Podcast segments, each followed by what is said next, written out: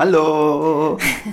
Guten Morgen. Hi. Hi. Hi. Äh, herzlich willkommen beim House of Chaos. House of Chaos.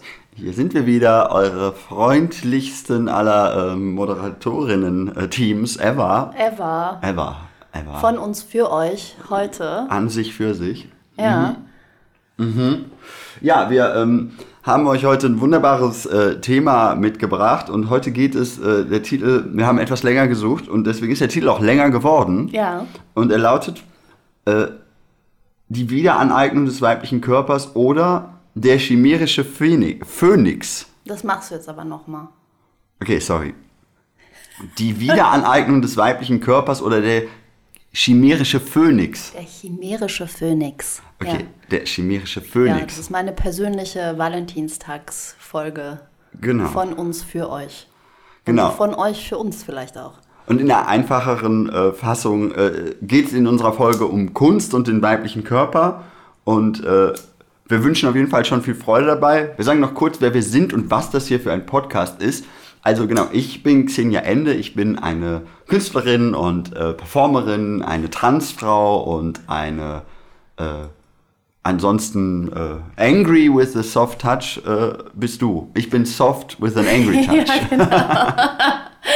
Ja, ich heiße Roche und bin äh, Teil des House of Chaos, unserer ähm, parainstitutionellen Versuchen, äh, diesmal in Form von einem Podcast. Ich bin äh, auch Künstlerin und ich mag das Feuer. Aha, äh, ja, das klingt sehr schön. Ähm, ich ähm, wollte noch zudem sagen, genau, unsere Sendung läuft jeden äh, zweiten Montag des Monats um 22 Uhr im freien Senderkombinat in Hamburg live. Da könnt ihr es hören auf 93,0 oder nachhören bei freie-radios.net. Und äh, wir können auch jetzt schon sagen, dass mit Abschluss dieser vierten Folge wir uns bemühen werden, die auch jetzt auf allen anderen möglichen Schmierportalen und sonstigen unterzubringen. Aber unser Tipp bleibt weiterhin, hört einfach bei freie-radios.net und gebt einfach oben in der Suchmaske Chaos mit X ein, also X-H-A-O-S. Da findet ihr alle Folgen, die wir bislang gemacht haben. Und genau. Genau, und äh, schreibt uns gerne Feedback. Das habt ihr jetzt fleißig die letzten Male gemacht. Und zwar an die E-Mail-Adresse. An xende at riseup.net.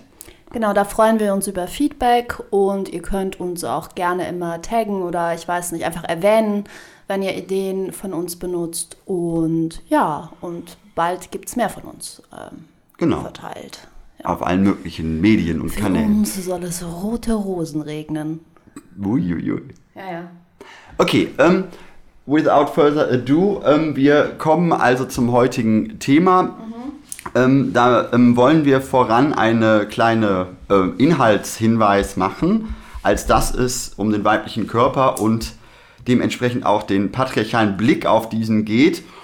Und äh, demgemäß kann es auf jeden Fall sehr gut vorkommen, dass wir über einen Haufen von ähm, Buzzwords und schwierigen ähm, Sachen reden. Das heißt, äh, wenn ihr äh, da keine Lust drauf habt, dann würden wir das nicht empfehlen, euch die Sendung anzuhören. Es kann unter Umständen, und das sind Sachen, die in unseren Vorgesprächen eine Rolle gespielt haben, über Femizid gehen, um Suizid, um Selbstverletzung. Es kann um sexualisierte Gewalt gehen. Es kann eben und soll aber hauptsächlich um Wiederaneignung gehen, aber dennoch, das kommt zur Sprache. Also genau, wenn ihr das nicht wollt, dann ähm, hört euch unsere anderen Sendungen an. Genau. Genau.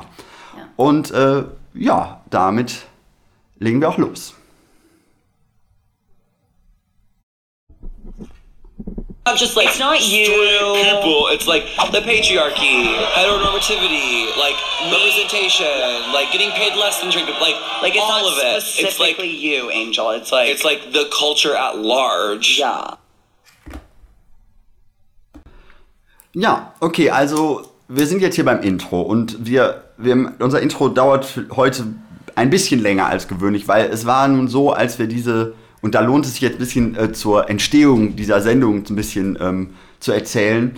Wir haben angefangen, uns ähm, mit der Frage sozusagen, genau, du wolltest eigentlich eine Valentinstagsfolge machen. Unbedingt. Unbedingt, ähm, genau. Und dann haben wir angefangen, über Romantik, Beziehung, Sehnsucht zu sprechen. Wir haben ja auch in der letzten Folge über Queer Kinship gesprochen und waren dann viel in diesem Beziehungsthema und eben genau wie, ne, wie kommen die zustande und wie, welche Faktoren spielen da irgendwie eine Rolle. Und dann haben wir eben viel auch über Romantik gesprochen.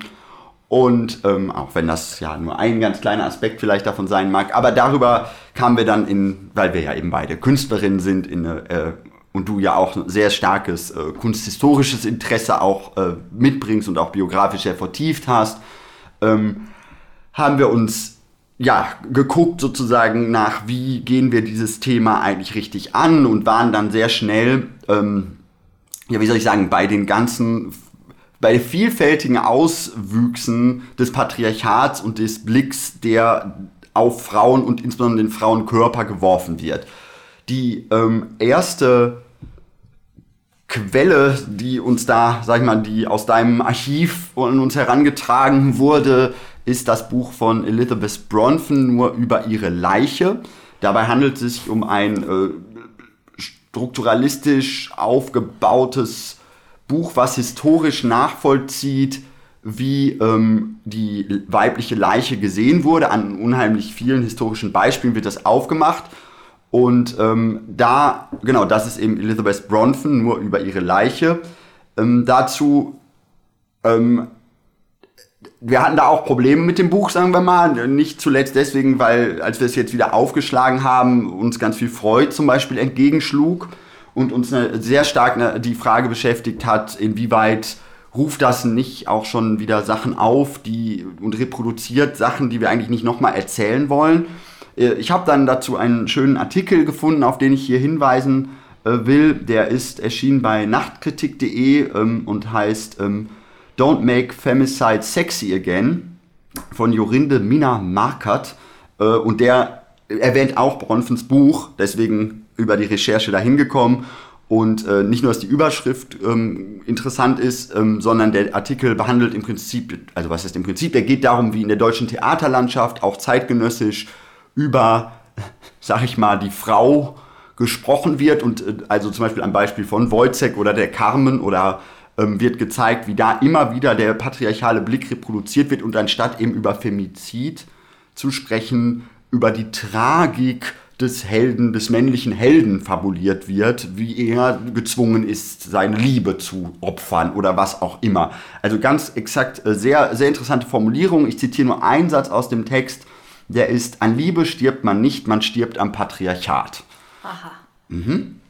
Genau. Und jetzt ähm, Genau, vielleicht dann noch, genau, wir sind also da weiter hin und her, dann haben wir uns äh, ne, nochmal wieder zu Bronfen zurück, wo eben auch, ohne jetzt für die, die das Buch nicht gelesen haben, mag es nicht so viel sagen, aber ähm, da es sehr viel da um symbolischen Tod geht, also um auch, also um eine zentrale These von Bronfen aufzunehmen, dass der, das doppelte, der doppelte Tod der Frau wird da beschrieben, also wie sie schon objektiviert ist im Leben und damit schon tot und dann im Tod sich sozusagen erst ihre Erfüllung, sie nennt es Apotheose, also Vergöttlichung ergibt.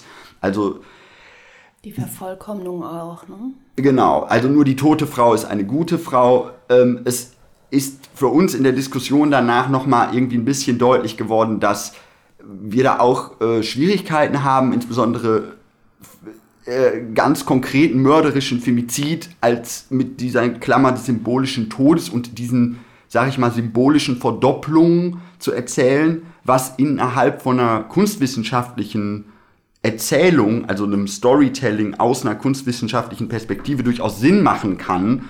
Nur die, nur ich, wenn wir da näher drauf eingehen würden, was wir jetzt hier nicht machen, ich das durchaus äh, problematisieren würde, insbesondere diese Art von doppelt und dreifach, also diese für mich, ich sag mal, ja, immer weitere Abkapselung von einer gelebten Realität hin zu einer Textanalyse in Textanalyse. Da sehe ich Gefahren sozusagen strukturalistischer Textwissenschaft, auf die wir hier jetzt nicht eingehen wollen ohne Ende. Äh, wir haben dann Genau, weiter recherchiert ähm, und sind durch die ganze popkulturelle Landschaft von diesen Themen durchgegangen. Also wozu ihr auch, wenn ihr es bei YouTube eingebt, zumindest wenn ihr gerne englischsprachige Formate guckt, da gar keine Probleme habt, tausende von Sachen zu finden. zu dem männlichen Blick, also dem Male Gaze. Da gibt es ganz viele Video-Essays zu und historische Aufarbeitungen über den patriarchalen Blick, über alle möglichen Aspekte davon. Ähm, genau, das wollten wir aber jetzt ja auch nicht wieder aufmachen, so als dass uns das auch, obgleich es auch wichtig ist, das zu beschreiben, hier nicht auf die Ebene zurückgegangen ist, die wir auch hier immer wieder versuchen zu finden, nämlich irgendwie auch einen biografischen Anschluss zu finden für uns, wo, wo was bedeutet es eigentlich für uns, nicht noch ein allgemeines Phänomen zu beschreiben, ja, aber auch nochmal nachzuspüren und nachzudenken, was hat es eigentlich mit uns gemacht. Ähm, genau deswegen reden wir darüber jetzt auch nicht in ausführlichster Weise. Ähm, wir haben äh, jetzt gerade noch kurz bevor wir angefangen haben, hast du noch ein Zitat rausgesucht von Wally Export, weil uns, ne, also wie gesagt, das reicht, ihr könnt euch vorstellen, das assoziiert ja quer durch die feministische ähm, Geschichte dieses Thema. Es ist, ein, es ist ein zentrales Thema für feministische Theoriebildung, für feministische Epistemologie, feministisches Storytelling, alles äh, ganz zentral diese Dekonstruktion und Aufbrechung und der Widerstand gegen dieses patriarchale Verhältnis. Und da nochmal eben jetzt ein Zitat von Wally Export, was auch noch den äh, freudianischen Klang ein bisschen mit zitiert, aber äh, hier nochmal auch als Zusammenfassung. In der phallokratischen Gesellschaft erfährt daher die Frau, sofern sie ihre eigene Stimme aufspürt, dass sie über den Körper fremdbestimmt wird. Und da werden wir gleich einsteigen und äh, Roche ein bisschen befragen zu, ihrer, zu ihrem eigenen Umgang als äh, AFAB-Person und weiblich subjektivierte und sozialisierte Person, wie dieser Umgang eigentlich ist und eben auch als Künstlerin, ne, weil wir bleiben hier auch bei der Kunst. Und ähm, was es mit dem chimärischen Phönix auf sich hat, das erklärt sich später und wenn wir es über die Sendung vergessen haben, erklären wir es halt am Schluss. Insofern bleibt einfach dabei. Genau, zum wiederholten Mal herzlich willkommen im House of Chaos und jetzt Enchanté. Enchanté ähm, zu der eigentlichen Frage, nämlich, ich habe sie hier als Stichwort notiert für mhm. dich, mhm. Rosch. Mhm. Hier steht, raus aus der weiblichen Subjektivierung, Sozialisierung mit Hilfe der Kunst. Und das war eigentlich der Schwenk an dich. Genau. Wie hast du das als Künstlerin erlebt und wo würdest du diese Geschichte beginnen lassen? Ja, wo, würde, wo würde ich die Geschichte beginnen lassen? Naja, mein Vorschlag war, die Geschichte an der Stelle beginnen zu lassen. Da kannte ich dich noch gar nicht so wirklich gut, also nur so aus Ausstellungen. Ne? Wir kommen ja beide aus dem Underground-Ausstellungsbereich mit den mhm. kleinen Off-Orten und selbstverwalteten kleinen autonomen Spaces und großen autonomen Spaces. Ja, auch größere autonome Spaces, da hast du vollkommen recht. Auch großes, große Squads mit hunderten von Großem Leuten. Niveau, ja. Wir haben viele tolle Sachen gesehen. Naja, aber da ähm, habe ich Arbeiten von dir hängen sehen in dieser Ausstellung. Und das sind Bilder, was waren, glaube ich, Schwarz-Weiß-Bilder. Mhm. Und du hast da mit einer, mit einer Nagelschere ähm, die ist immer im Bild gewesen. Also es war mehr, also es war ein bisschen Körper zu sehen mhm. und dann irgendwie deine Hände mit dieser Schere, so, die auch oft geöffnet, so wie im Vollzug, so, ne? die Schere ist jetzt nicht ruh ruhend, so wie, ah, hier ist mein Utensil, sondern so, die ist in Bewegung, da ist irgendwas mit los. Und als damals, also in meiner Betrachtung, war das für mich, hatte das zwei Rezeptionsachsen oder Richtungen, in, die ich, in der ich das wahrgenommen habe, nämlich einerseits hatte es sozusagen was Beängstigendes nach außen, so ein bisschen wie die Schere als Waffe. Also irgendwie hatte ich den Eindruck, da ist irgendwie eine Schere, die, also irgendwie hatte das was Gefährliches, aber andererseits in der Assoziation auch die, also auch die Assoziation mit Selbstverletzung und ne, als das mir natürlich diese ne, die Schere und das Ritzen und dieser ne, auch als Angriff auf den eigenen Körper vorkam und dadurch so, ein, so eine Ambivalenz bei mir zwischen okay, what's going on with her und oh, what's, what does she want from me? Also, und auf jeden Fall eine große Spannung in den Bildern waren. Und so habe ich auch damals mit Freundinnen auch davor gestanden und darüber geredet. Es hat viel ausgelöst. Mhm. Und äh, da wäre zumindest mein Anfang. Für, also, weil das meine Begegnung auch mit deiner Kunst, glaube ich, die erste wichtigere ist für mich. Ja, also ich fange jetzt einfach mal an und dann kannst du ja hm. irgendwie Fragen stellen oder so. Also ähm, das äh, war sozusagen, ähm, das ist natürlich noch irgendwie aus einer sehr jungen Phase von mir so. Ich bin ja schon ein paar Jahrzehnte, Hunderte alt und ähm, das ist dort ähm, so gewesen, dass ich mich mit dem, so, also so, sag ich mal, mit diesem Wurf beschäftigt habe irgendwie. Also es war sozusagen mein ersten Versuch. Ich habe vorher so im Theaterbereich gearbeitet und Schauspiel gemacht und sowas und davon habe ich mich so, so abgelöst ähm, und habe angefangen, so das, was jetzt eins performative Arbeit nennen würde, zu, zu machen. Also so ein bisschen selber Sachen in die Hand zu nehmen und ähm, nicht so einer hierarchischen Konstruktion oder einem Institut anzugehören, ähm, sondern eben so eben das, was performativ ist, also mich selber, ähm, das, was da, mit dem, was da ist, sozusagen zu arbeiten. Und ähm, da war die Auseinandersetzung eigentlich oder die Bewegung sehr stark, ähm, ähnelte die ähm, diesen ersten avantgarde-feministischen künstlerischen Bewegungen, wo ähm, eben auch so die Gorilla Girls ähm, sowas gesagt haben wie Why do women have to be naked to be do, in a museum? To be in a museum. Genau, da gibt es auch so Poster zu und so weiter. Und das, dieser Spruch bezieht sich darauf, dass sie damals in die Museen gegangen sind und gesehen haben, dass es keine weiblichen, also keine KünstlerInnen, KünstlerInnen gibt ähm, oder sehr wenig nur und aber dafür in den ganzen Museen weltweit meistens nackte oder halbnackte weibliche Körper zu sehen waren. Und ähm, ich habe mich dann viel so selber damit beschäftigt und habe so auch so andere Künstlerinnen wie Anna Mendieta und so weiter entdeckt und auch Wally Export. Und ähm, habe dann angefangen, äh, das eben auch so auseinanderzunehmen. Die Schere ist ja so das Bild von Dekonstruktion und ähm, von früher eben auch Cut-Up und so weiter. So, und das irgendwie dass du erstmal so den Körper als Objekt betrachtest, ähm, aber eben nicht mit diesem Male Gaze, sondern in dieser Form von Aneignung, dass du jetzt mal selber dran bist, das zu thematisieren aus deiner Perspektive heraus und deiner Erfahrung heraus und da diese Brutalität, die von außen auf dich einwirkt, thematisierst und gleichzeitig irgendwie, ähm, sage ich mal, eine Analyse, eine Analyse begehst mit der Schere. Du nimmst es ja auseinander, es ist ein Sezieren und dann auseinandernehmen, was da irgendwie stattgefunden hat. Ne? So. Und eben, eben diese starke, also diese Hinwendung zum Körper. Und da ist ja genau, ich glaube, das, das, das ruft zumindest das ähnliche Problem auf, wie ich es gerade in Bezug auf diese reine Textebene von Körper benannt habe. Genau, in dem Moment, genau, du, es sind zwei Körper, über die wir hier reden. Genau, es gibt einen symbolischen, also genau das in der Kunst gefangene Bild der Frau sozusagen, was ja ne, sozusagen längst in dem kanonisiert, patriarchal diskursiviert, strukturiert ist. Und es gibt eben diesen eigenen Körper, so, ne, der ja viel mehr ist als dieser Diskurs. Der, der genau, der Frau, also äh, der Körper der Frau ist ja irgendwie so sehr, sehr kurz zu fassen. Das hatten wir in den Gesprächen vorher ja zu dieser Sendung auch so herausgestellt. Das ist ja so als Abspaltung vom Mann sozusagen. So, also wenn du jetzt über den Male Gaze dir das, die, die ganzen Sachen anguckst und dass da sozusagen die Frau in Anführungsstrichen einstehen muss für die Schönheit, Ästhetik und Poesie. Hm. Ne? So, das, das ist so das, was sie alles so verkörpert oder unter anderem fast unter noch. anderem das ist jetzt sozusagen die, die, die Schiene die wir uns ange, angucken hm. gerade so und was wir jetzt an der Stelle wie gesagt wir wollen jetzt den Male Gaze nicht vertiefen ähm, die Auseinandersetzung damit ist aber wichtig, wenn du selber ähm, künstlerische Bilder produzierst weil sich diese Vorstellungen eingraviert haben. Egal, ob du männlich oder weiblich sozialisiert bist in deinem Kopf, so, ne?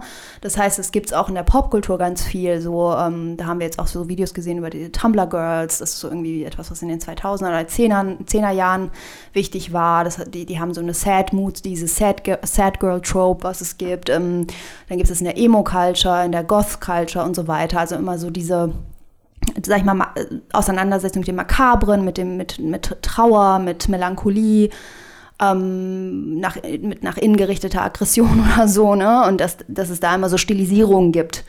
Und dass das äh, immer, sag ich mal, in, in, in Kopplung mit, mit Weiblichkeit so ganz, ganz, sag ich mal, problematische Tropes äh, ja, mit sich gebracht hat. So. Genau, da haben wir insbesondere zuletzt, also genau aus dem Video, aus dem du zitierst, ist ja von Mina Lee, hier mhm. heißt die, Ja. Äh, und ähm, genau, um da auch wieder eine Überleitung zu deiner Biografie zu finden, äh, sie- genau, sie sprach da eben viel über dieses Sad Girl Trope und dann auch im weiteren Sinne über so Lana Del Rey und Sadness und so weiter. Ähm, sagte dann aber, und das war, ist, war in ihrem Video wiederum Zitat, aber ähm, ich zitiere es jetzt daraus sinngemäß, dass in dem Akt sozusagen der, ja, dieses, dieser Selbstzerstörung oder auch des, des Unfähigwerdens zu handeln und überhaupt gesellschaftsfähig oder aktionsfähig zu sein, eben auch das drin liegt, was an anderen Stellen ähm, als Subversion bezeichnet wird. Also was eben einen Moment hat von, ich unterlaufe die Erwartungen, indem ich sozusagen ähm, nicht mehr, ich bin nicht mehr verfügbar und dadurch eine eigene, eine eigene Kontrolle, zumindest in, wenn man nur die positive Seite der Medaille sieht, zumindest eine eigene Kontrolle über diesen Körper zurückgewinnt. Ist, also würdest, also, und ich sage es jetzt mal zugespitzt und sicherlich falsch, sozusagen, wenn ich, also wenn hier irgendjemand über meinen Körper bestimmt, wie der verletzt, wie der, wie der benutzt wird, dann bin ich das sozusagen. Das ist mein Körper. Ich, ich bin, ne, ich bin die Person mit der Schere, nicht du. Also ist das ein Moment, an den du anknüpfen konntest in diesem Video oder ist das etwas, was für dich eher gar nicht so in der Erfahrung sich abgespielt hat? Nee, weil, ähm, also ich konnte damit nicht so viel anfangen. Äh, ich habe selber, ähm, sage ich mal so, in der Adoleszenz und so in der, in dem, was ich so rezipiert habe, so an Büchern, Filmen und so Subkultur, habe ich mich auf jeden Fall sehr viel für so makabre Sachen interessiert und ne, ähm, mochte David Lynch und all, also alles, was so aus, aus diesem Realm kam und ähm, habe mich so, ne, war so ein Goth Girl und sowas. Ähm, habe dann aber eigentlich nie sozusagen so die Sachen oder sehr wenig nur vielleicht mal kurz ausprobiert, die diese Hyperweiblichkeit, die, die so in dieses Zerbrechliche gehen, für mich besonders interessant gefunden. Also mich haben da so Figuren, das Gespräch hat mir auch so, so interessiert, wie Lydia Lunch oder Diamanda Galas irgendwie, die ja eher so was Monströses haben, was, die sich eher über ihre Stärke und ihre ihre, ja, also ne, die, entweder hypersexualized, ne, wie das bei Lydia Lunch ist, oder eben bei Diamanda Galas hat es ja was Monströses und diese, diese Stimme, die so allgegenwärtig ist und äh, so, also, ne, das ist, das sind keine äh, feinen Blümchen oder zarten Blümchen oder sowas, ne, und die waren aber trotzdem alle aus diesem Realm von Düsternis und, Maka und diesem makabren, diesem Todesnahen und ne, all diesen Trans Transgression-Sachen, so, sag ich mal. Und ähm, das war so eher, was mich interessiert hat.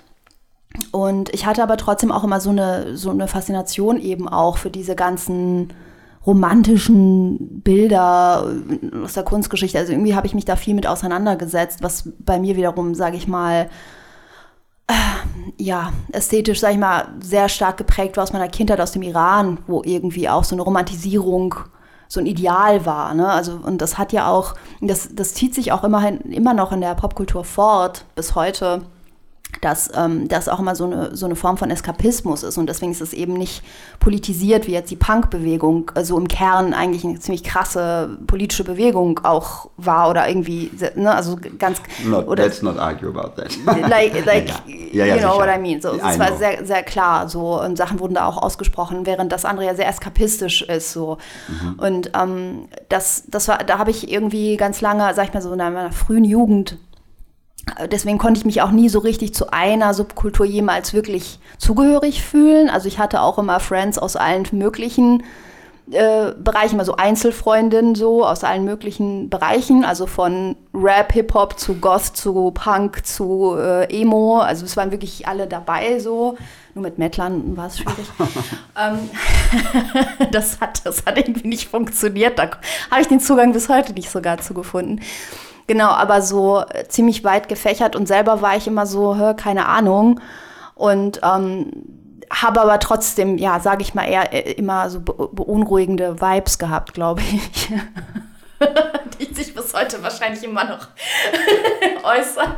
Ich, ich glaube ganz ehrlich, also über Darkness und Transgression äh, müssen wir einfach irgendwann nochmal eine eigene spezifische Folge machen. Ja. Aber wir, wir, wir werden sicherlich darin nicht herumkommen, ein paar Aspekte davon herauszunehmen, weil genau, du hast jetzt, jetzt hier zwei Icons ge- aufgerufen eigentlich, also Lydia Lunch und die Amanda Galas. Also genau, Lydia Lunch ist bekannt geworden in der eigentlich durch die durch No Wave und das ne, sehr bekannte Album No New York, das ist zumindest das populärste, was Leute so kennen, mhm. aber die hat unheimlich viel gemacht, genau, Filme, no, Musik. No New York kann, ist nicht ihr Album, sondern ja. so ein, ist eine Compilation. Compilation von No Wave äh, Sachen, ja. Genau, und die Amanda Galas äh, will ich ja gar das vielfältige Werk gar nicht ansprechen, sondern auf einen Aspekt hinaus, nämlich dass es, genau, wie du sagst, beides Personen sind. Du hast das auch, das ist ja auch, also weil du gerade das Wortchen Mauerblümchen benutzt mhm. hast, da ist ja jetzt auch ein naja, wie soll ich Problematisch. sagen? Ja, oder ist auch, ein, ist auch eine kleine Wertung mit drin. Ne? Also in diesem, also wo ja andere jetzt ganz froh Perks of Being a Wallflower sagen, ja. äh, bist du äh, auf der Fraktion also genau, da ist sehr viel Dominanz und Stärke drin. Also das ist genau, ne, also Lydia Lunch nicht umsonst sehr controversial und ist sie auch. Also ne, ich, ich will das, ich will das nur noch mal dazu hm. sagen, dass ich weiß, was sie über Feminismus und queere Bewegungen teilweise gesagt hat hm. und ähm, das ist jetzt nicht also so, ich will sie jetzt gerade gar nicht auf ein Podest stellen. Es geht darum, hm. was ich in meiner Jugend so ähm, sozusagen äh, bewundert habe und ähm, woran, es geht ja auch darum, woran wir uns sozusagen auch selber abarbeiten müssen, was sich an uns eingraviert mhm. hat, wenn wir auch gerade selber Bilder erzeugen, so, ne?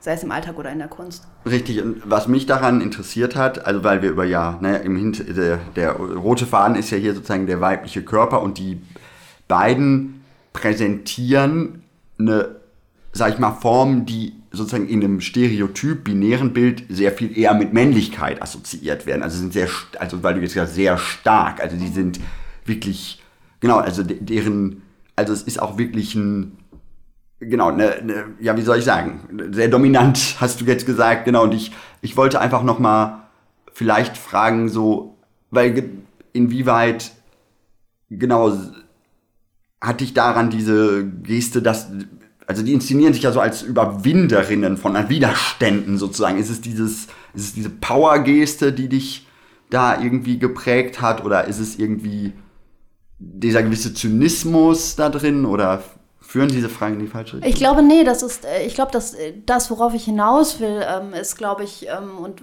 ja, warum mich das damals auch wahrscheinlich mehr angesprochen hat, ist, dass ich natürlich ähm, eine Wut hatte, die irgendwie auch politisiert war und dass es mir auch recht früh klar war, dass es irgendwie strukturelle Probleme sind, so ohne das jetzt direkt benennen zu können. Und ähm, gleichzeitig hatte ich eben durch meine Biografie und ich glaube wirklich auch durch die Bilder, die ich, denen ich in meiner Jugend begegnet oder in meiner Kindheit auch begegnet bin und äh, eben so diesem Cultural Clash, den ich erlebt habe, als wir hier, äh, hier hingeflohen sind, ähm, ich hatte halt so eine Wut in mir so. Und das, das, das ist ganz früh ähm, in der Jugend sozusagen, dass es da irgendwie so Tropes gibt für ähm, Männchen und Weibchen, wie du diese Wut sozusagen kanalisierst so. Und ähm, genau und für mich war das eher interessant ähm, ja, die Aggression nach außen auch sichtbar zu machen. So, mhm. also ich wollte jetzt nicht irgendwie, also ich wollte jetzt nicht bewusst provozieren, aber ich, ich, ich fühlte mich mir am nächsten,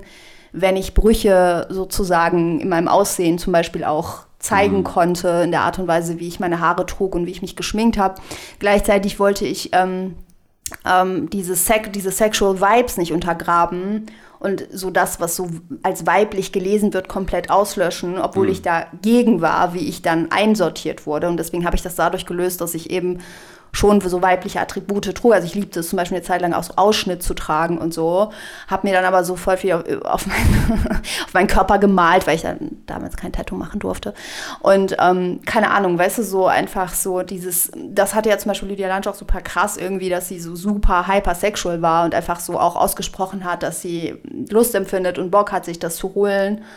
Ähm, und bei Diamanda Galas fand ich das total spannend, dass sie irgendwie so ähm, einfach eine weibliche Figur war, die eher Angst ausgelöst hat. So, mhm. ne, also ich, ne, da, da würde jetzt niemand drüber sprechen, oh, die finde ich hot, die würde ich gerne mal rumkriegen. So, also das ist ja, ne, und das, das fand ich geil. So, mhm. das fand ich irgendwie voll cool, dass sie so, und trotzdem hat sie diese krassen, teilweise wirklich romantischen Sachen gesungen. So, mhm. und ähm, ja, ich glaube, das war so eher, was ich daran interessant fand dass es einfach eine Schärfe hatte, so.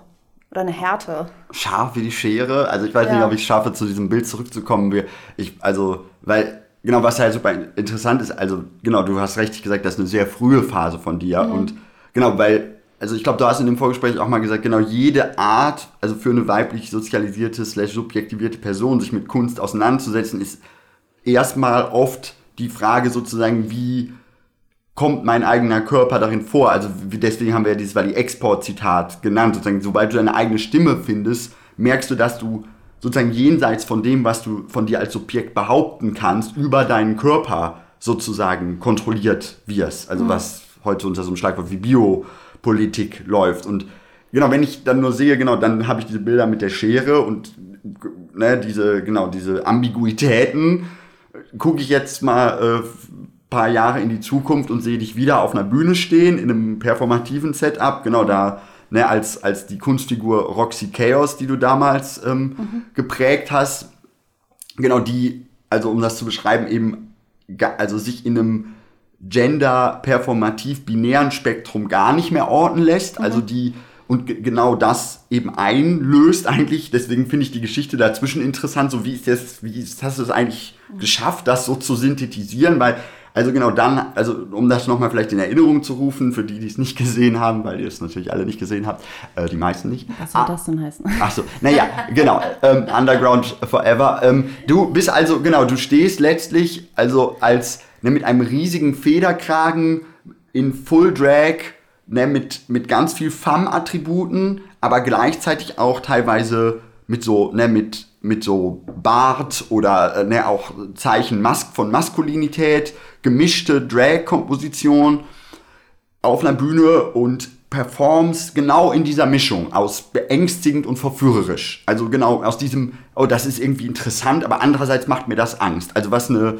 genau, was dich als Künstlerin ja, genau, sowohl ist, ist viel Faszination ausgelöst hat, aber auch dir natürlich äh, viel, sag ich mal, Probleme bereitet hat im Sinne der einfachen Konsumierbarkeit, weil du diese, weil du damit natürlich ein Bild von einem, einem weiblichen Körper aufmachst, was jetzt so an keiner Stelle in, in, sowohl in eine klassische, vereinfachte, binäre Gegenerzählung noch in eine patriarchale Erzählung passt, sondern sich eigentlich schon sehr früh einer absolut queeren, pangender-artigen Erzählung irgendwie öffnet.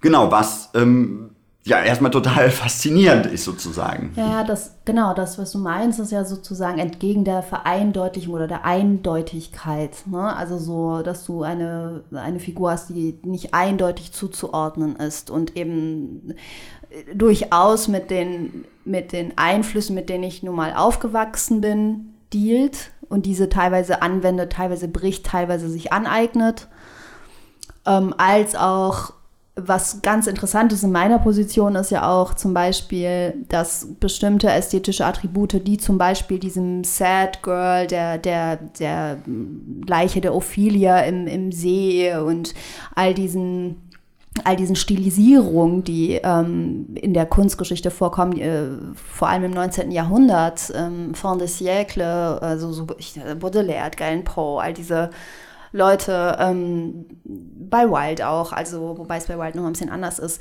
hast du ja auch, hast du halt diesen Orientalismus. Ne? Also da ist die, die, die, die exotische, das exotische andere ist natürlich für den Poeten, der, der in seinem ärmlichen Räumchen sitzt, natürlich, äh, ne, was, das Wort faszinierend ist natürlich für mich auch sehr provokativ. Ne? Ja. Ne? Also so, ich will überhaupt nicht faszinieren, da könnt mich mal alle. So, ne? Das ist halt natürlich immer eher als Negatives für Oder mich. sehr verklärend. Sehr verklärend, genau. Also beziehungsweise gehen bei, bei mir die sogenannten Red Flags hoch an der Stelle. Oh. Genau, weil, und das fand ich ganz interessant, weil zum Beispiel auch so diese Ästhetik, die sowohl Lydia Lunch als auch die Amanda Galas hatten, ähm, wie mir dann später auffiel, also, wobei Diamanda Galas ja auch auf Greek Descent ist. Das ist nochmal mhm. deswegen für mich anders. Das, mhm. Sie thematisiert das auch dementsprechend anders. Ähm, aber zum Beispiel diese Eyeliner-Nummer, diese ganze, die ganzen, ähm, sag ich mal, Beat Generation Make-up und Schmucksachen, die aus den 50ern noch übergeschwappt sind in die Anfang 70er, die diese No-Wave-Ästhetik auch, ähm, sag ich mal, geprägt haben sind Orientalismen. Das sind äh, ne, so, so aus dem Orient in Anführungsstrichen übernommene ästhetische Attribute, die dann aber auch weiterhin gar nicht thematisiert werden. Wenn du dann als tatsächliche Person aus der Region dazu stößt, wirst du aber überhaupt nicht angenommen und verstanden, Ne? Also das, das, das war für mich auch noch immer so eine Ebene, die ich da reingepackt habe in meine Arbeit, die zu noch mehr Unverständlichkeit geführt hat, sage ich mal. Ne? Die Leute auch verwirrt hat. Und das ist bis heute noch so, dass du eben mit dieser ähm, barock anmutenden Ästhetik oder dieses Überlagern von verschiedenen Bildern ähm, und der Verschnörkelung, was du ja in der westlichen Gesellschaft erstmal ganz lange gel gelernt hast, abzulehnen, weil das mhm. irgendwie alles nicht intellektuell genug ist und nicht reflektiert genug. Oder ähm, nicht sortiert, kontrolliert genug. Sortiert, oder? kontrolliert genug, um sich dann einer anderen asiatischen Ästhetik zu bedienen, nämlich der, ne, sag ich mal, so aus, aus dem Buddhismus-Bereich mhm. äh, ne, sehr stark geprägt. Also ich nenne jetzt da irgendwie John Cage und das Black Mountain College und so weiter, diese ganzen Zen-Thematiken ja. einfach sich genommen haben. Und das dann plötzlich als die bessere Kunst hielten oder so. Ähm, ne? Also was an sich jetzt, ne? also versteht ihr mein Problem? Mein Problem ist, dass da... Avantgarde und Aneignung. Avantgarde und also die, ne, die äh, europäische oder westliche Avantgarde und die, die Aneignung, das ist wirklich sehr, sehr problematisch. Und wenn du dann sozusagen hier ähm, deine Adoleszenz, Adoleszenz verbringst und selber mit einer anderen kulturellen Ressource hier, hier hinkommst ähm, und irgendwie auf, wie heißt das, aufständig bist, ähm, wirst du früher oder später irgendwie dich damit auseinandersetzen müssen, woher diese weißen Menschen jetzt eigentlich ihre grobe Ästhetik her haben. und genau, und wie oft ich dann eben auch dann angegriffen wurde dafür, weil Leute das damals nicht gecheckt haben, dass das sozusagen eine ganz valide Art ist, diese, diese Ästhetik auch zu benutzen. Also zum Beispiel auch so ein Eyeliner, mm. ne, dieses Cat Eye zum Beispiel, ist ja auch aus einer aus bestimmten Regionen, die jetzt so gar nicht vorkommen. Mm. Und all diese Nummern dann äh, gleichzeitig dann auch mit dieser Femme-Feindlichkeit, der du begegnest, mm. wenn du, äh, sage ich mal, eine bestimmte sexualisierte Ästhetik als Performerin benutzt oder anwendest. Ähm, diese habe ich dann auch gleichzeitig gebrochen durch meine Körperhaltung oder dadurch, dadurch dass ich einen Bart getragen habe oder mich irgendwie. Ne? Also ich erinnere mich äh, zum Beispiel an eine Aufführung, die wir hatten, wo sich ein Mensch vor lauter Angst hinter so einer Leinwand versteckt hat. Also wir hatten sozusagen einen immersiven Raum aufgebaut, wo verschiedene Leinwände, so Holzbretter sozusagen aufgestellt waren, auf die wir Bilder projiziert haben. Und ein Mensch hat dann, während ich performt habe, ich habe die Leute auch nicht angefasst oder direkt angespielt, nur mal so, ne, Leute, also keine Angst, das mache ich nicht. Ähm, also es gab genug Abstand eigentlich zu mir und die Person hat aber Angst gekriegt, dass ich womöglich, weil es keine sichtbare Bühne gab, vielleicht die Person anspielen könnte oder so. Ich weiß nicht, was, was bei der abging, aber die hat so viel Angst gekriegt, dass sie sich dann hinter so einer Leinwand versteckt hat. Und ähm, ja, das habe ich im wahren Leben auch. Also Angst, mit Angst wird oft auf mich reagiert. Genau, und das, das finde ich irgendwie spannend und ich glaube, damit habe ich mich damit eben auch sehr viel auseinandergesetzt. Und gerade, wie gesagt, diese, diese eigene Faszination wiederum für diese Fin de siècle Phase hat eben dazu geführt, dass je mehr ich mich da reingelesen habe, mir aufgefallen ist, dass die weibliche, dass das Bild von Weiblichkeit äh, so problematisch ist und eigentlich dieses, was mich daran interessiert hat, nämlich dich mit der, also so eine ganz basale, sage ich mal, Abzweigung von der Kunst, nämlich Schönheit zu reflektieren und vielleicht im Hässlichen etwas Schönes zu erkennen und im Schönen etwas Hässlichen. Das mhm. ist ja mhm. so ein einfacher An Zugang zur Kunst. So, das ist ja auch so eine Aufgabe der Kunst, dass du Dinge mal von der anderen Seite aus begreifst. Genau, und je mehr ich mich aber damit beschäftigt habe, habe ich einfach diese männlichen Stimmen gehört, die einfach so eine Verklärung über Liebe, Beziehung, Sexualität und Weiblichkeit an den Tag gelegt haben, die sich bis heute so eingraviert in unserer in unseren Vorstellungen, all den Serien und Filmen, mm. die mhm. wir uns, die wir rezipieren. Also auch wenn wir gar nicht selber jetzt Kunst produzieren. Also ich mir auch vorstelle, so eine meiner Lieblingsserien ist irgendwie Twin Peaks. Das, ähm, ne, worum geht es da? Hauptsächlich um die weibliche Leiche von Laura Palmer. So. so. das ist halt irgendwie allgegenwärtig und Genau, und was macht das sozusagen mit einer weiblich gelesenen Person? Oder also mit, mittlerweile können wir auch ganz einfach sagen, mit einer, ne, also weiblichen Person, das ist ja auch eine Transfrau sein, ist ja egal. Also so, ne, ist völlig ja. egal. Irgendwie, äh, das, wie gehst du jetzt mit, mit deiner mit deiner, ja, mit dieser Ästhetik um? So.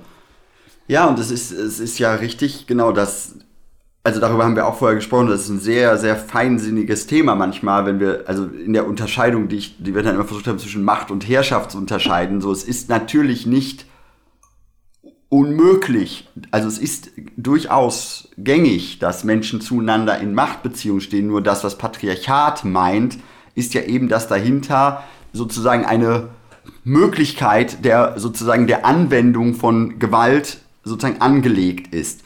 Und dementsprechend, genau, die, es ist, genau, wenn man es äh, auf einer, eine Ebene davon wäre zu sagen, Patriarchat ist äh, immer auch ein Restidentitätsangebot oder wie es bei äh, Cornell heißt, Reverend Cornell in der ähm, Maskulinitätsanalyse. Es geht darum, wer fährt hier patriarchale Dividenden ein. Und genau das ist für weiblich gelesene Personen in dem Sinne nicht möglich. Sie fahren keine patriarchalen Dividenden ein, die werden allerhöchstens geduldet in dem Bereich.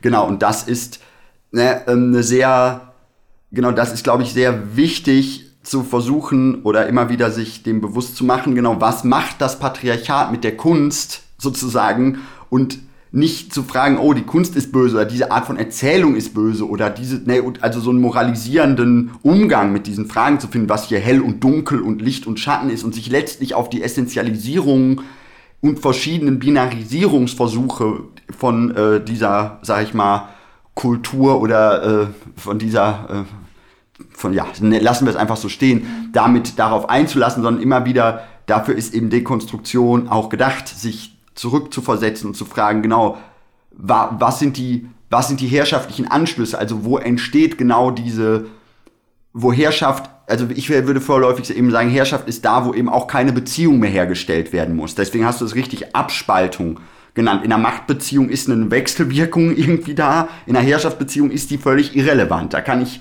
genau, brauche ich mich darauf gar nicht stützen und bin damit sozusagen auch irgendwie außerhalb von Erfahrung und außerhalb von Zeit. Und da können wir äh, genau, da, das war auch etwas, was uns in der Frage, ne, weil du, ne, wenn wir über Edgar Allan Poe und oder auch Oscar Wilde, Salome oder so Sachen gesprochen haben, genau, was ist da eigentlich los mit diesen, mit diesen, sag ich mal, Poeten, jetzt wieder von den Männern gesprochen, die ja an sich äh, auch, und da zitiere ich jetzt mal den un unsagbaren Christian Bale, der, glaube ich, über seinen äh, Job als Schauspieler sagte, this is normally a sissy job, but I try to do my best oder so ähnlich. Also letztlich immer noch sozusagen die Kunst, also ne, dem schwachen Geschlecht, um das auch wieder hier aufzurufen, zugeordnet wird. Und sozusagen deswegen ja der Poet auch eigentlich, ne, der ist mittellos.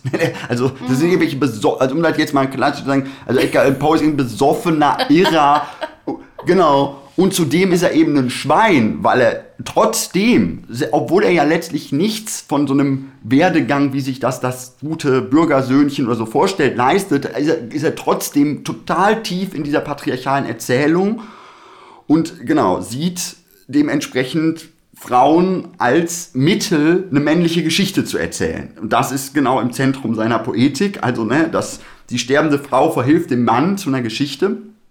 Und diese Spur, und das wollte ich jetzt hier auch noch unterbringen, habe ich dann ja auch noch mal in die Gegenwart verfolgt und da fiel mir dieses, also ich finde das als Trope wirklich auch unheimlich hardcore. Ähm, äh, der sogenannte äh, Girl in the Refrigerator Trope, das ist eine äh, Comic-Erzählung und da geht es darum, dass ähm, in Comics, also auch wenn ihr das eingebt, findet ihr auch die richtige Quelle und die Person, die dazu gearbeitet habt. Sonst ich bin wieder mehr bei den Video-Essays, aber ich gucke nochmal nach.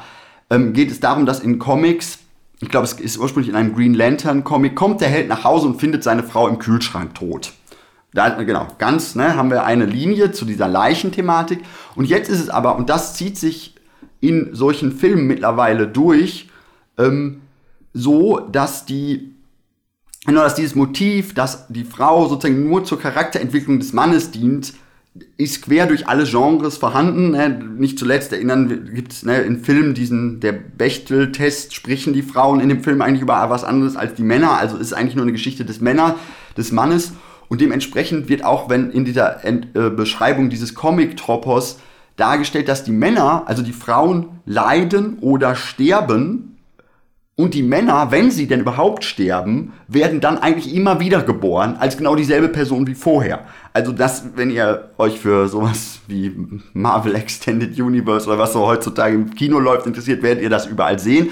Und äh, das wollte ich ja auch noch unterbringen. Genau, insbesondere im Film Deadpool, ähm, wo der mit, äh, sehr selbstironisch das sogar aufgreift. Der ganze Film um dieses Ding geht. Die Frau wurde hier nur geopfert, um meine Charakterentwicklung nach vorne zu bringen. Und er bringt sich dann sozusagen noch selber um, um diese Wiedergeburt zu erfahren und sie im Tod wieder zu entdecken. Also es, da sieht man auch was, sag ich mal, eine popkulturelle Übersteigerung dieser selbstreferenziellen Erzählfiguren eigentlich macht, nämlich letztlich eine postironische Darbietung dieses Ist-Zustands, die aber nichts daran ändert, dass es sich nichts geändert hat an der gesellschaftlichen Situation der Frauen.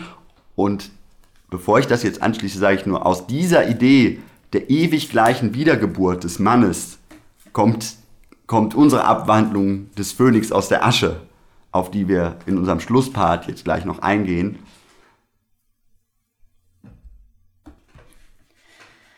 Bevor wir darauf eingehen, ist es mir persönlich ein großes Anliegen, darauf anzusprechen, dass nur weil wir jetzt sagen, das kommt in der Kunst vor, in der Popkultur vor und so weiter, dass ich ähm, festgestellt habe, dass, ähm, dass genau, es, es geht mir darum zu erkennen, wie sehr das eingraviert ist in, in der Art und Weise, wie wir denken.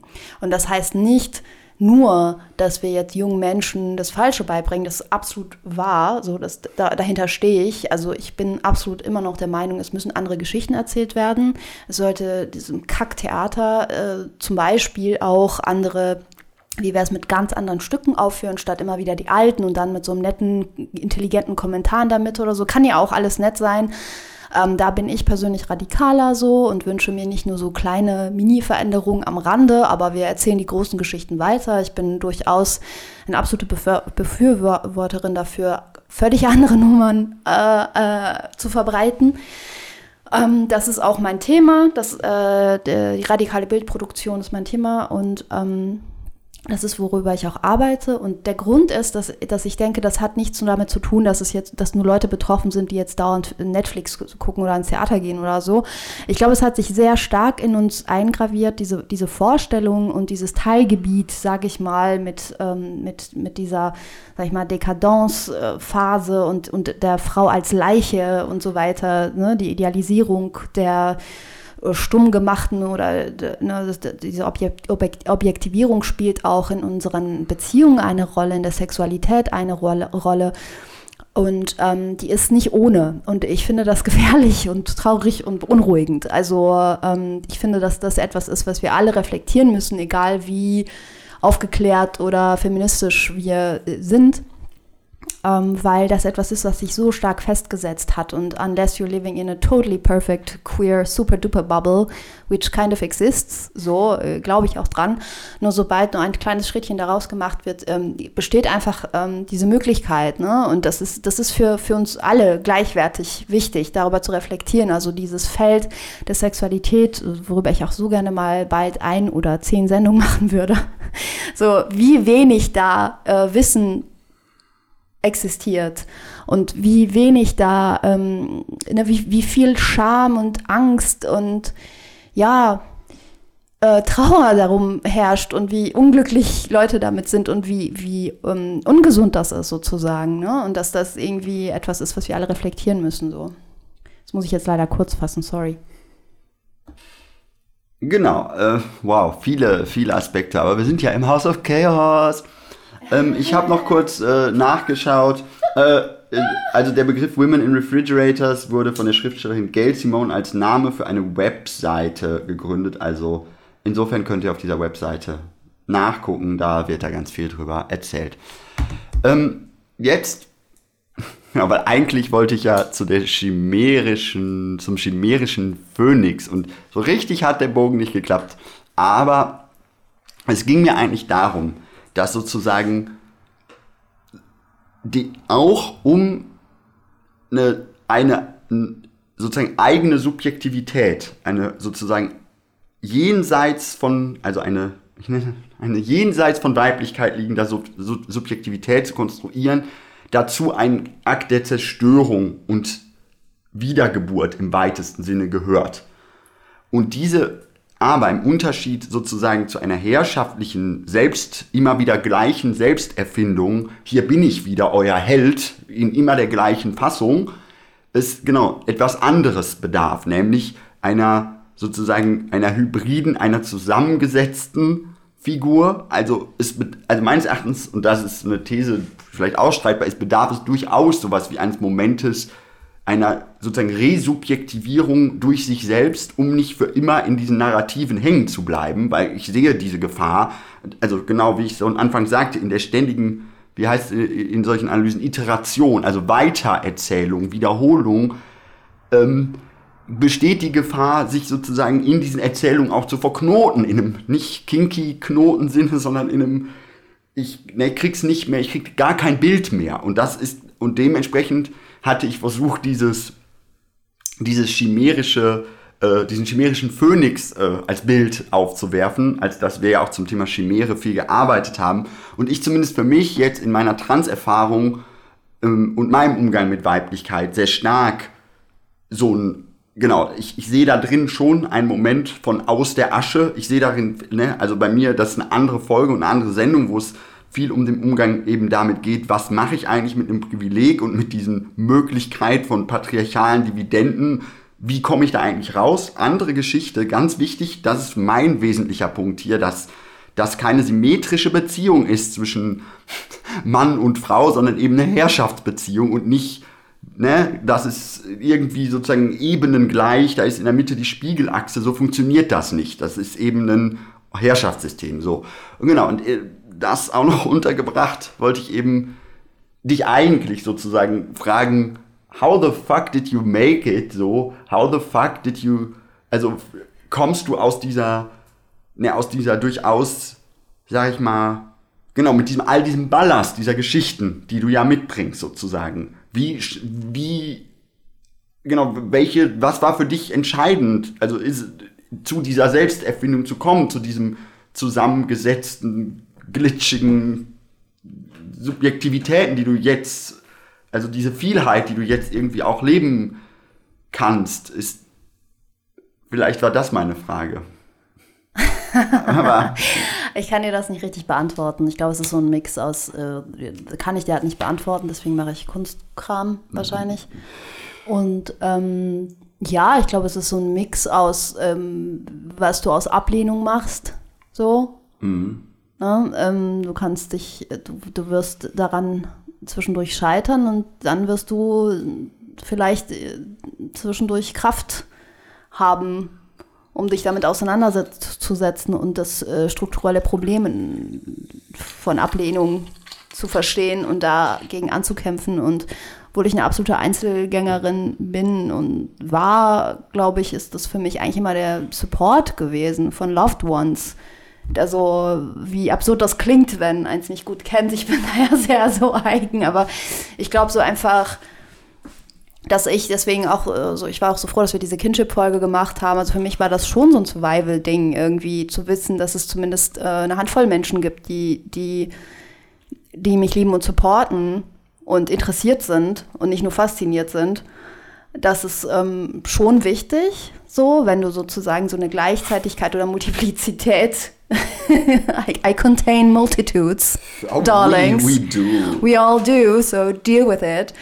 Genau, und dass du da eben nicht in so eine Frustration reinfällst und nicht in, in, in den Abgrund fällst so stark. Also deswegen habe ich mich ja auch viel mit Abgründen beschäftigt, weil es auch seelisch, psychisch für mich immer sehr nah war. Und da den Bogen zu kriegen, das, ähm, sage ich mal, zu, zu, zu, einer künstlerischen Sprache und, und, und Performativität umzusetzen und da aber auch gleichzeitig die Anbindung an, an, an das reale, an die reale Umgebung und die politischen strukturellen Probleme irgendwie nicht zu verlieren, also nicht in Eskapismus oder Full-on äh, Karrieredekadenz abzugleiten, war für mich schon irgendwie Love and Support, so, ne? Also so auf jeden Fall. Das, ich glaube, das ist das irgendwie und ähm, ich bin auch ziemlich cool. Also das kommt dazu. Aber eigentlich war es sozusagen voll ähm, die, äh, ja, Love and Support, würde ich sagen. Also ja, letztlich heben nur sozusagen die, die Bewegungen selbst, die sozialen Beziehungsweisen selbst. Die sozialen Beziehungsweisen selbst und eben auch Menschen, die sich trauen, die, die Guts haben und, und dich einladen, die, die, die, die, die sich dem stellen, die nicht, die nicht Angst vor dir haben, die dir vertrauen, die dir, ne, die, die das Unbehagen, das du vielleicht auslöst, ertragen, weil ne, das eben nicht aus so einem du bist jetzt hier mein Token-Trope-Person hier für so und so und ich lade dich jetzt so, nee, ich werde, ich, also auf einer, sag ich mal, auf einer beruflichen Ebene war es äh, immer total schön und spannend zu sehen, wer dich einlädt, wer dich, wer dich fragt. Mhm. Ähm, so für deine Arbeiten, dir vertraut und äh, bei, bei wem du so kämpfen musst mhm. oder so. Und, und im Privaten waren es natürlich die, die, das Supportsystem, äh, Kinship, Friendship and Love, I guess. Ich könnte noch so viel erzählen, aber irgendwie habe ich Lust, noch einmal zum, zum Ende die, die Salome-Situation zu erzählen, weil mich yeah. die so fasziniert yeah. hat in unserer Vorbereitung. Genau, also kurz, also genau, wir beziehen uns hier auf, das, auf die Dramenfassung von Salome von Oscar Wilde. Insbesondere auch vorhanden in einer wunderbaren Verfilmung von Kane Russell. die ist campy as fuck. Also ja. eh, äh, wenn ihr Ken Russell liebt und in, insbesondere der ist mein Lieblingsfilm, weil der auch äh, Rahmensprünge ohne Ende, Oscar Wilde kommt und Bosie, alle kommen selber vor. Es ist eine ganz, ganz tolle Situation. Und das, was aber davor geht, ist, und das haben wir gerade so, fand ich total interessant, wie du das beschreibst, dass Salome ähm, also ist die Tochter des, äh, der Herodias, die ist die äh, Königin und Herodes ist der König. Den kennt ihr alle aus der Bibel. Es ist ein biblische, äh, biblischer Stoff ja auch, wenn ihr das alle kennt. Bla bla. Ja, ja, hier kommen die Christen um die Ecke. Äh, Christenpanik. Okay, ähm, ja, ja. Naja, ähm, kommt da auf jeden Fall drin vor und ähm, die Situation ist die, dass äh, Johanna ist der Prediger, der äh, bedroht die Macht von Herodes, indem er sozusagen ganz mit moralinsaurem Tonfall ankündigt, es wird dir ein großes Unheil geschehen. Herodes ist sowieso eigentlich eine reine patriarchale Herrscherfigur, die hat überhaupt keine großartigen anderen Eigenschaften, außer eine Lüstling, völlig dominiert eben von all dem, was man auch Männlichkeit zuschreibt. Der kann sich der, also da gibt es ja, also das nennt man, glaube ich, die Dampfkesseltheorie männlicher Lust. Also die ist ständig am Überborden, die kann man gar nicht kontrollieren, die muss dann auch raus. Dementsprechend fordert er von Salome einen Tanz für sich, weil er sie so hot findet, seine Tochter. Und ähm, sie ähm, fordert dafür den Kopf des Johanna an. Ähm, interessanterweise und, und die ganze Komplexität aufzuschlüsseln würde riesig viel Spaß machen. Aber letztlich ist es genau ein interessanter Moment. Sie fordert diesen Kopf, weil sie ihn küssen will. Also sie fordert die Tötung des von ihr angehimmelten und objektiviert damit also diesen Mann sehr stark. Und das führt letztlich dazu, dass er enthauptet wird und sie ihn küssen kann und dann und das war genau der Punkt, warum ich nochmal gesagt habe, das ist eben keine symmetrische Beziehung. Oh, jetzt guck mal, jetzt hat Salome eben auch genau das gemacht, was die Patriarchalis auch immer machen. Nein, sie wird am Ende umgebracht. Und weil dieses Herrschaftssystem jenseits der Frage steht, inwieweit sich sozusagen als weiblich identifizierte Personen auf eine sozusagen chimärische Weise Männlichkeiten aneignen, dies ist nicht gleichbedeutend mit der patriarchalen Herrschaftsstruktur. Und das ist zumindest das, was ich daraus gelesen habe. Ähm, aber wie gesagt, das, äh, das Stück bietet ganz viele wunderbare Zitate über diesen Zusammenhang. Ähm, genau, und über den patriarchalen Blick und wie der da auch ironisiert wird und natürlich auch von dieser Figur des Dandys, der Oscar Wilde nun selbst ist, eben auch ironisiert wird. Und das, finde ich, beleuchtet viele Aspekte von dem, was wir heute besprochen haben. Also, ne, da, wir haben das Fond des Jäkle da drin, wir haben diese Liebe zum Düsteren und Makabren da drin, wir haben diese, diesen ambivalenten Umgang mit Sexismus. Das ist auch interessant, das schreibt auch Elisabeth Bronfen, wenn sie über die Kulturgeschichte der weiblichen Leiche schreibt, dass sie zum Beispiel schreibt, es lässt sich gar nicht unterscheiden zwischen männlichen und weiblichen Stimmen, so ganz in der klassischen Geschichte, wenn sie mit diesem Tropos arbeiten, als dass eigentlich der Eindruck entsteht, beide arbeiten in demselben Diskurs und letztlich es immer unklar bleibt, ob das eigentlich eine Kritik oder eine Affirmation sein soll. Was ja vielleicht auch was mit Kunst zu tun hat, dass das nicht die entscheidende Frage ist, die Kunst zu stellen äh, vermag. Aber auch das ist äh, eine eigene Diskussion wert. Also kann ich nur sagen, wow, was für eine Folge mit so vielen Anschlüssen an so vielen Diskussionen. Ich habe so viel, ähm, ich fand das so schön, dass du äh, erzählt hast aus deiner sozusagen künstlerischen Subjektivierung und Sozialisierung. Und ich bin ähm, ja, ähm, wünsche allen einen schönen Valentinstag, weil das ist ja das ist ja die Valentinstag-Folge. Ja, ja. Und äh, genau, und am 8. März gibt es den ganzen Tag mit House of Chaos und unseren wunderbaren KollegInnen vom M8, von der M8-Crew zum ja, zum feministischen Kampftag Zum oder feministischen feministischen, Kampftag Streiktag. oder feministischen Streiktag, den ganzen Tag im FSK äh, Radio Hamburg Sendung äh, und da freuen wir uns natürlich, wenn ihr uns, auch wenn ihr dann vielleicht nicht reinkommt, wenn ihr uns dann Blumen und was zu essen vorbeibringt. Genau. Und ich freue mich auch bald, ich weiß nicht genau, wie sich das entwickelt, dann machen wir House of Chaos Picknick in der wunderschönen Ruhrgebietsstadt Essen und in Hamburg und in Berlin und dann laden wir Leute ein, Fans und ZuhörerInnen, die dann uns auch gerne Schaumwein mitbringen können. Genau, also Das sagen wir dann nochmal an. Genau, also- House of Chaos Picknick, yay! Genau, also hört rein am 8. März FSK, Freisender Kombinat Hamburg im Livestream den ganzen Tag Feminist Radio. Das war House of Chaos für diesen Monat. Love. Bye. Bye.